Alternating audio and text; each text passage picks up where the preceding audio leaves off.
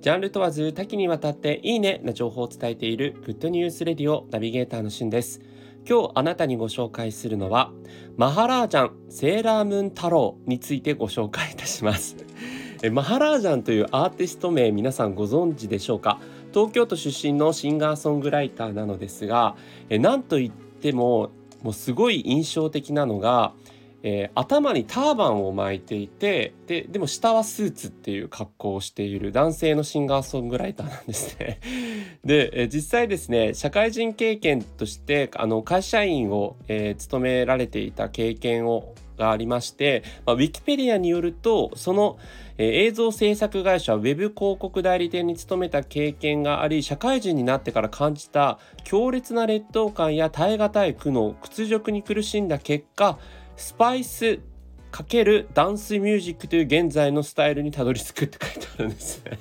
でその後続くのが、働き方改革が問われる現代が生み落としたスパイス香るアジアの異端児っていうね、すごいキャッチコピーついてるなという感じなんですが、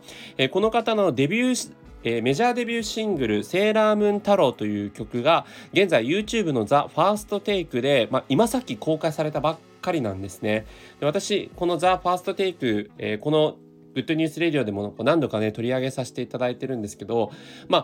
すごいもうすでに著名な、アーティストとかもこの The First Take、一発撮りの、レコーディング風景をそのまま YouTube に流しているという緊張感あふれる現場が、非常に他の、YouTube コンテンツじゃないようなコンサートとはまた違う雰囲気のね、曲調だったりとか雰囲気とかアーティストのその素の姿が見れる。